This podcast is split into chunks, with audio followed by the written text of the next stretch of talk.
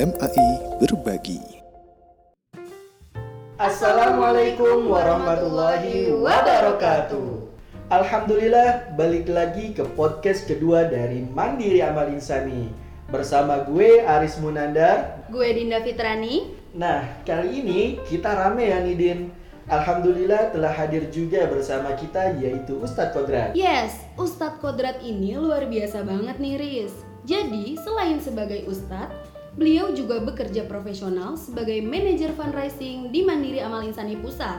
Bukan cuman itu, beliau juga seorang wirausahawan. Apa kabar Ustadz? Alhamdulillah baik Mas Aris. Ustadz, nih eh, sekarang ini kita kan sudah banyak problematika kehidupan nih Ustadz. Hmm. Terlebih di masa pandemi seperti ini. Pernah saya baca suatu artikel Ustadz ketika kita punya masalah, kita cukup dengan mengingat Allah maka masalah itu akan selesai. Tapi pada kenyataannya Ustadz kalau kita menjalani sudah mengingat Allah Masalah selesai-selesai. masalahnya nggak selesai-selesai. nah itu bagaimana tuh Ustadz? Tips dan triknya agar kita itu lepas dari permasalahan. Lah itu Dinda punya masalah udah ingat Allah belum? Nah itu kadang tuh teori doang gampang nih, cuman pas prakteknya sulit. Sulit ya. Tetep aja. Iya karena kita sering kali mengartikan ayat itu apa letterlux ya. Jadi nggak memahami secara dalam tuh. Hmm. Ayatnya kan A'udzubillahi minasyaitonir rajim alladzina amanu tatma'innu qulubuhum bidzikrillah. Ala bidzikrillahi tatma'innul qulub. Sungguhnya orang beriman itu hatinya akan menjadi tenang dengan mengingat Allah. Diulang sekali lagi, ingatlah dengan mengingat hati menjadi tenang. Ingat itu bukan sekedar ingat, tapi mengingat Allah itu bukan dalam sekedar ingatan aja, cuma mengingat Allah juga dalam perbuatan. Iya. Nih, Mas Aris, Mbak Dinda, kita punya masalah itu ada tiga hal datangnya, tiga channel datangnya masalah. Tiga tuh ya. Tiga. Yang pertama, channel pertama itu kesalahan itu timbul karena perbuatan kita sendiri. Hmm. Merasa kan? Membuat onar. Nah, membuat onar itu kan dari perbuatan sendiri. Hmm. Jadi kesalahan kita karena perbuatan kita itu bisa karena mental kita. Mental kita suruh jadi host nih kayak Mas Ari sama Dinda tiba-tiba mentalnya pengennya main-main aja ah mumpung WFH nggak usah datang ah nah itu kan mental tuh akhirnya nggak datang jadi dia kecauan jadi permasalahan Hmm. ada orang mentalnya pengen gampang aja nggak mau kerja pengen uang banyak akhirnya main judi jadi permasalahan Iya. ada juga kesalahan yang berbuat itu juga karena tabiat buruk kita kita berbuat buruk sama orang lain Jolim sama orang lain, Dinda nggak mau datang ke host, terus Mas Aris telepon marah-marah supaya datang maksa-maksa itu jadi masalah. Hmm. Masalahnya bukan di Mas Aris saya, masalahnya juga di Dinda kan. Hmm. Nah, te- terus akhirnya dampak ke saya tuh, di- karena dipaksa Mbak Dinda hadir ke sini dengan wajah yang kurang enak, jadi Hmm. masalahnya makin luas. Atau yang ketiga perbuatan buruk, ya mukul orang segala macam. Jadi masalah itu channel pertama dimulai karena perbuatan kita sendiri. Kayaknya itu hal yang paling banyak dirasakan sama orang ya. Nah, iya, permasalahan datang karena memang dari apa namanya dari Perbuatan perbuatannya sendiri. dia sendiri. Betul sekali ya. Jadi ingat tuh, kalau punya masalah ingat perbuatan kita atau bukan. Jangan nyalain orang lain dulu. Iya. Kadang ada orang lain tuh buat ma- apa? Introspeksi. Introspeksi dulu lah sebelum kita mengan, apa mengekspresi apa Menyalahkan. mem- memperbaiki orang lain. Nah, channel kedua, masalah itu datang karena ujian dari Allah. Kitanya baik-baik aja, nyetir baik-baik, tertib lalu lintas, tahu-tahu ditabrak sama orang. Dar. Nah, ini kan dia perbuatan buat orang lain tapi kita kena kena kan. Kena. Yang sekarang WFH nih. Kita lagi diem-diem di rumah, tiba-tiba datanglah wabah ke negeri kita. Kita nggak tahu. Hmm. Jadi ujian dari Allah. Nah, ujiannya ada dua. Ada ujian untuk naik kelas, ada ujian karena Allah ingin manggil dia karena menjauh dari Allah Subhanahu wa taala. Jadi ada orang tadinya taat, tiba-tiba mulai lemah imannya menjauh dari Allah Subhanahu wa taala. Allah kasih tuh musibah, kasih penyakit supaya dia balik sama Allah. Karena sekarang kita itu jadi ateis dalam kondisi senang dan menjadi beriman dalam kondisi susah. Karena itu jadi masalah. Hmm. Kan kalau senang ateis lupa sama Allah. Iya. Tapi kalau dalam kondisi senang, ingat sama Allah Subhanahu wa taala. Kan nah dengan kondisi seperti ini, mental seperti ini Allah kasih cobaan musibah supaya mendekat lagi sama Allah. Tapi beda sama orang yang takwa, konsisten, dikasih ujian supaya naik kelas. Ya, biasanya orang begini tanda-tandanya udah dapat ujian, dianya makin bertakwa, makin baik kehidupannya, makin apa banyak hartanya, makin banyak sedekahnya, makin sering naik haji, makin sedikit ah, gitulah jadi makin baik. Nah, channel ketiga, kira-kira apa ya? Nah, ini berkaitan dengan takdir. Imbas takdir yang berlaku ruang dan waktu. Jadi masalah akan datang kalau kita berada di ruang dan waktu yang salah. Yang salah artinya kondisinya adalah kita berada di saat takdir Allah berlaku di situ. Misal ada wabah, apa namanya eh, sekarang WFH nih, Hmm. ada wabah COVID. Iya. Nah kalau kita ada di, di tempat yang memang zona hitam, ya udah kita akan terima takdirnya itu bisa jadi kena, bisa jadi ada takdir-takdir yang lain. Hmm. Kita memilih tempat eh, kos-kosan yang di situ banyak tinggal eh, apa wanita-wanita nakal misalnya. Ya udah kita pasti kena masalah di situ. Atau kita tempat tinggal di tempat pusat perjudian, ya kita akan kena masalah di situ. Karena apa? Karena Allah akan turunkan musibah, azab di tempat situ dan kita ada di situ katakanlah. Tiga tuh, ya ada masalah. Jadi eh, introspeksi diri, kira-kira masalah kita datang dari mana? Nah, kalau sudah dapat masalahnya, tadi baru berlaku tuh mengingat Allah hati menjadi tenang. Udah tahu masalahnya, baru ingat Allah. Allah sudah ada tuntunan-tuntunan supaya kita lepas dari masalah itu. Kalau Mas Ari sama Dina apa yang dilakukan? Jadi nyanyi balik kaos nih. masalah yang dibuat sama diri sendiri Iya. paling ini sih kayak suka numpuk-numpuk kerjaan Ah, kayak terus mager-mager supaya nanti lepas dari masalahnya gimana? harus dikerjain Nah, udah. jadi kalau eh, kalau kerjaan itu kan kalau ditumpuk ditumpuk ditumpuk nanti dia bakal bertemu berkembang biak jadi Tuh. makin banyak nanti masalahnya kena masalah jadi jadi beternak masalah ya. Hmm, Berkembang biak. masalah. Kalau masalah sama tetangga, karena kita suka nyolongin mangganya misalnya. nah Solusinya gimana supaya lepas dari masalah? jangan suka nyolong minta maaf Minta maaf, benar. Jadi kalau karena perbuatan sendiri, kita, untuk lepas dari masalah, yang pertama dilakukan bertobat. Kalau kita ber, apa maksiat pada Allah Subhanahu Wa Taala karena perbuatan tangan kita. Tapi kalau kita ber, apa bermasalah dengan orang lain, minta maaf. Hmm, Minta maaf ini nggak ringan nih. betul sulit Sulit, Berat. sulit. Butuh apa ya? keberanian Uh, uh, keberanian dan berani, berani menekan gengsi. Hmm. Kan gengsi yang Benar. jadi masalah. Nah, jadi minta maaf. Dan apa kita harus yakin bahwa dengan minta maaf masalah akan clear. Tapi kalau orang nggak minta ma- nggak mau maafin gimana ya? Itu dia Sir. sering terjadi kayak gitu saya minta maaf tapi takutnya dia hanya dari mulut doang kan kita nggak tahu apakah dia ikhlas atau enggak. Nah, kewajiban kita minta maaf sama orang. Ketika dia maafkan dari mulut hatinya enggak, urusannya udah sama Allah. Oh, Yang gitu. penting ke- dari mulutnya sudah keluar maaf. Hmm. Gitu. Urusannya sama Allah Subhanahu wa taala tuh. Artinya nanti di hadapan Allah ketika dihisap clear masalah kita. Tapi per- pernyataan maaf, oke saya maafkan itu penting bagi manusia. Nah, kalau dia nggak minta maaf, apa nggak memaafkan, kasih hadiah. Resiko lah, kan lo bikin salah, nebus lah. beliin rumah Wah, mahal itu kalau kesalahannya ngambil tanah dia ya. ada apa dalilnya ya? Ada hadis ittaqillah haitsu makunta wa'atbi wa'atbil hasanata tamhuha.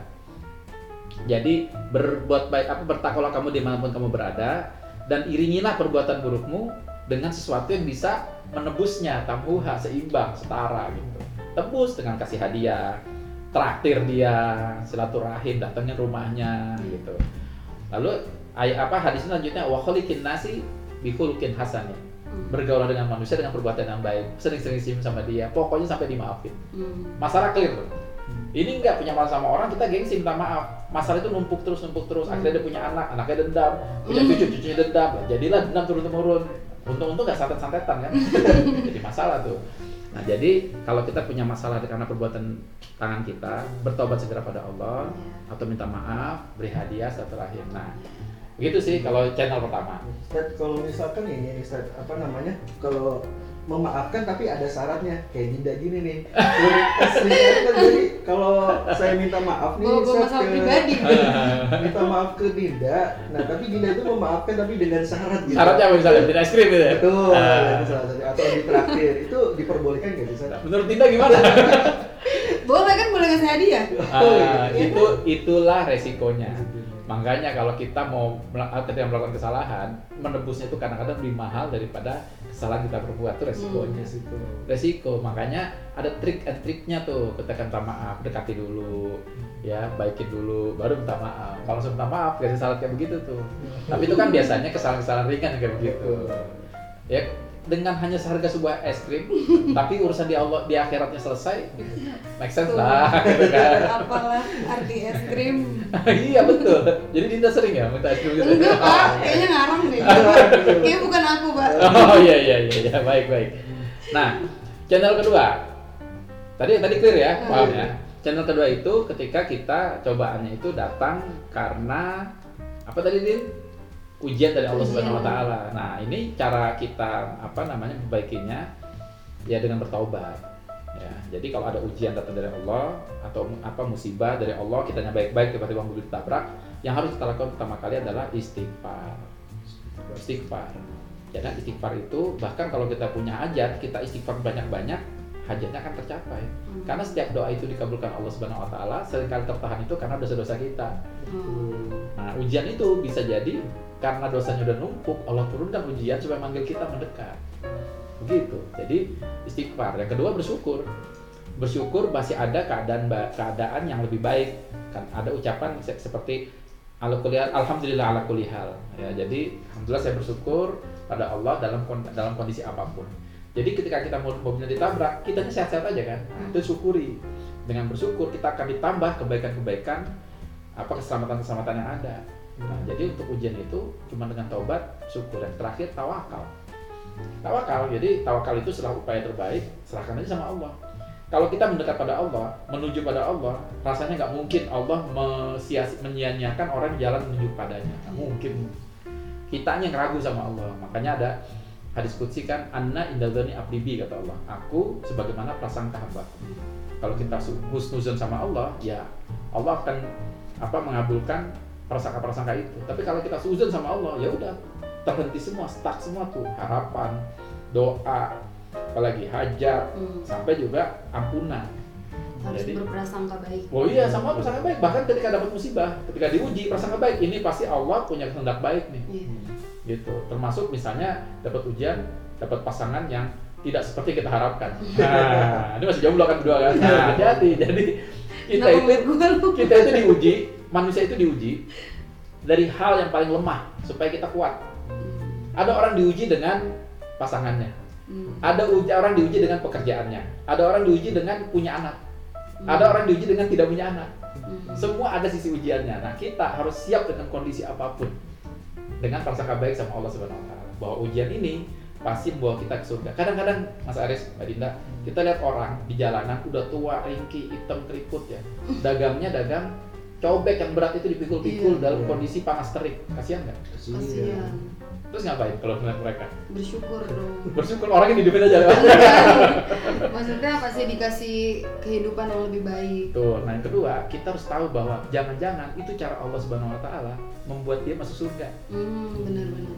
Nah, sekarang kondisi kita sekarang nih bekerja di tempat apa lembaga zakat, jangan-jangan di cara Allah buat kita masuk surga. Amin. Gitu. Jadi prasangka baik itu harus selalu ada. Iya. Letihnya kita, lelahnya kita, itu berlipat-lipat pahalanya kan. Hmm. Nah, sama ketika kita mendapat pasangan yang mungkin tidak sesuai harapan kita, jangan-jangan itu cara Allah membuat kita masuk surga. Allah sudah mengukur batas kesabaran kita. Hmm. Dapat pasangan seperti itu. Iya. Ada orang dapat anak, maaf anaknya mungkin apa berkebutuhan khusus. Jangan-jangan itu cara Allah memperbanyak pahala dia sebagai orang tua supaya Iya. bisa surga.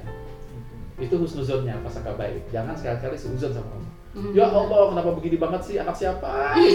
Kan, jangan sampai. Karena dia yang melahirkan. Nah, yang melahirkan itu jangan sampai ya. Dikasih makan sampai gede. jangan. Bagi kita lihat bagaimana Nabi Nuh punya anak ternyata nggak beriman. Nah, jadi cobaan itu atau ujian itu ada pada kita dan kita harus apa kuatkan tawakal kita pada Allah. Tawakal itu diiringi dengan perbuatan terbaik yang bisa kita lakukan. Terakhir iringi dengan sedekah. Sedekah itu merubah takdir. Menolak bala. Iya, apalagi pas jomblo nih. Nah, mau nyari jodoh banyak-banyak sedekah. Nggak bisa dia. Iya, banyak-banyak sedekah lewat My Foundation ya.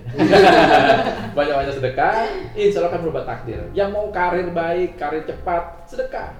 Ada sedekah yang tidak ditolak Allah Subhanahu wa taala hajatnya. Sedekah apa? Sedekah subuh. Lakukan sedekah sebelum subuh, sholat subuh, berdoa pada Allah. Insya Allah tidak akan ditolak. Masalahnya kan susah nyari kancing subuh-subuh kan. Nanti My Foundation sediain kancing. Pakai www.myberbagi.or.id dong. Oh bisa ya? Bisa. Oh iya betul betul. Sekarang donasi jadi lebih mudah. iklan ini iklan iklan oke oke baik nah channel yang terakhir channel ketiga itu ketika kita dalam kondisi apa im- imbas dari takdir ruang dan waktu kita nggak tahu kita masuk kos kosan ternyata di kos kosan itu isinya mucikari perempuan nakal misalnya atau Hmm. penjudi nauzubillah min dzalik ya. kita ada di situ pasti ada imbasnya Hmm. karena ada hadisnya barang apa namanya ada riwayat tuh kalau di, ada orang berzina maka 40 rumah 40 rumah. sekitar itu akan terkena imbasnya. Nah caranya kalau sudah seperti ini kita iya hijrah, pinter hijrah, move on, Move on. move on, pindah ke yang lebih baik. Jadi cari kos-kosan yang misalnya khusus laki-laki, khusus akhwat atau apa dekat dengan masjid. Kita harus cari tempat yang terbaik karena takdir akan mengiringi ruang dan waktu Hmm. begitu jadi misalnya Allah ingin mengazab sebuah kaum kaum itu ada di kecamatan sebuah kecamatan A lah. Kita ada di sini kita kena. Nah caranya move on pindah. Hmm. Yang ke- ya, yang kedua sebelum kita bisa move on kan move on juga butuh dana ya. Hijrah tuh nggak murah. Berdoa minta perlindungan pada Allah sebanyak-banyaknya dan perbanyak istighfar. Yang terakhir tetap iringi dengan sedekah.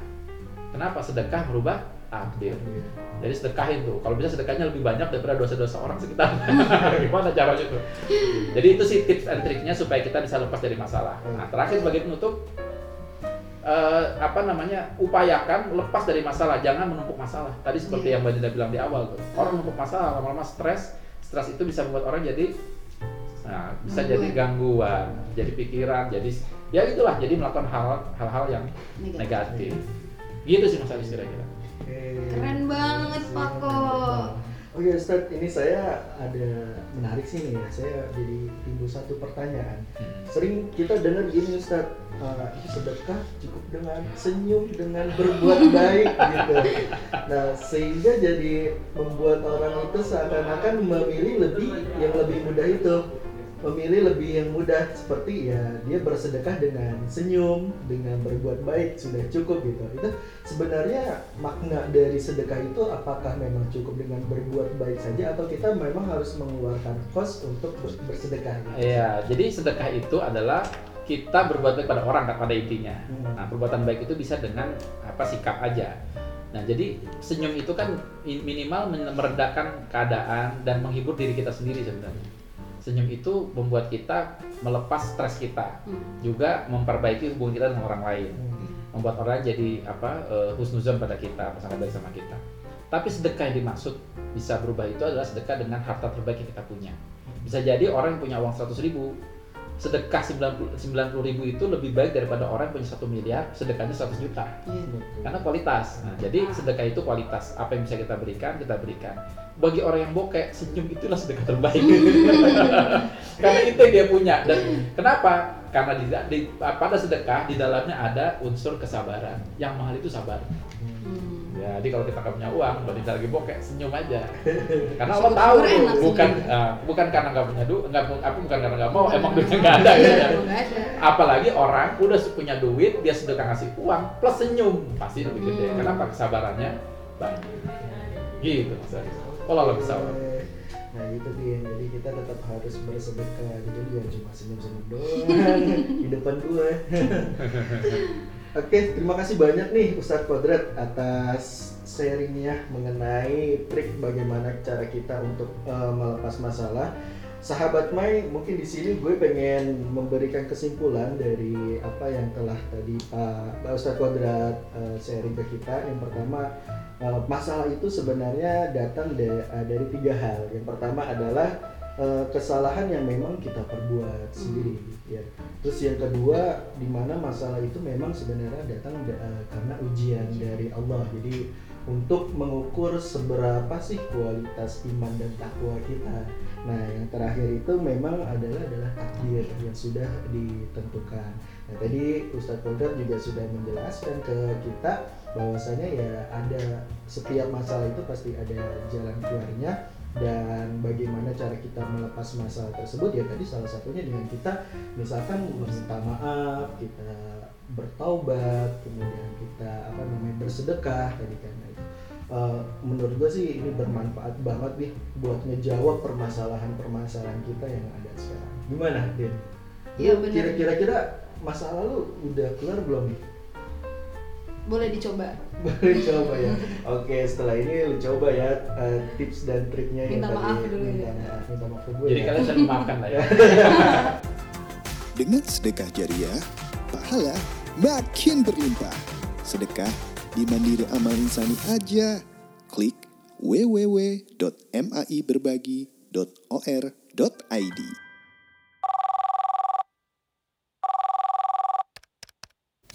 Kenapa mas? Tadi aku habis ikut kajian. Pak Ustadz bilang rukun Islam yang ketiga itu zakat.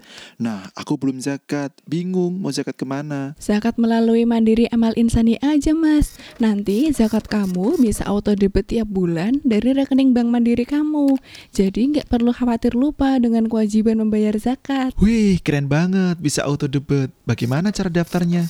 Caranya, klik link bit.ly slash SIKRN untuk karyawan Bank Mandiri dan klik link bit.ly slash KRN untuk karyawan perusahaan anak Bank Mandiri dan umum atau hubungi kontak layanan di 085 100 733 800.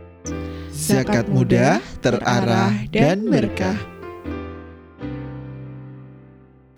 Oke sahabat Mai, itu aja yang dapat kami sampaikan. Semoga dapat bermanfaat untuk kalian semua. Gue Aris Munandar Dan gue Dinda Fitrani. dan sampai jumpa di episode selanjutnya. Wassalamualaikum warahmatullahi wabarakatuh.